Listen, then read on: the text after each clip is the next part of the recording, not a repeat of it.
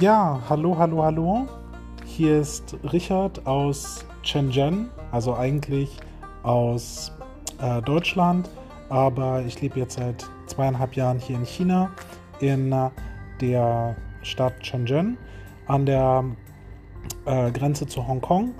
Und ich hatte immer mal wieder mit äh, Freunden überlegt, einen Podcast zu machen zu verschiedenen Themen, Deutschland, China etc. Und jetzt hatte ich einfach mal die Zeit gefunden, ne, um über bestimmte Dinge zu reden aus meinem Leben. Und ich hoffe, es gefällt euch. Und äh, wenn ihr Fragen habt oder wenn ihr irgendetwas habt, worüber ich reden soll, dann äh, sagt mir einfach Bescheid, schreibt mir eine Nachricht oder stellt eine Frage.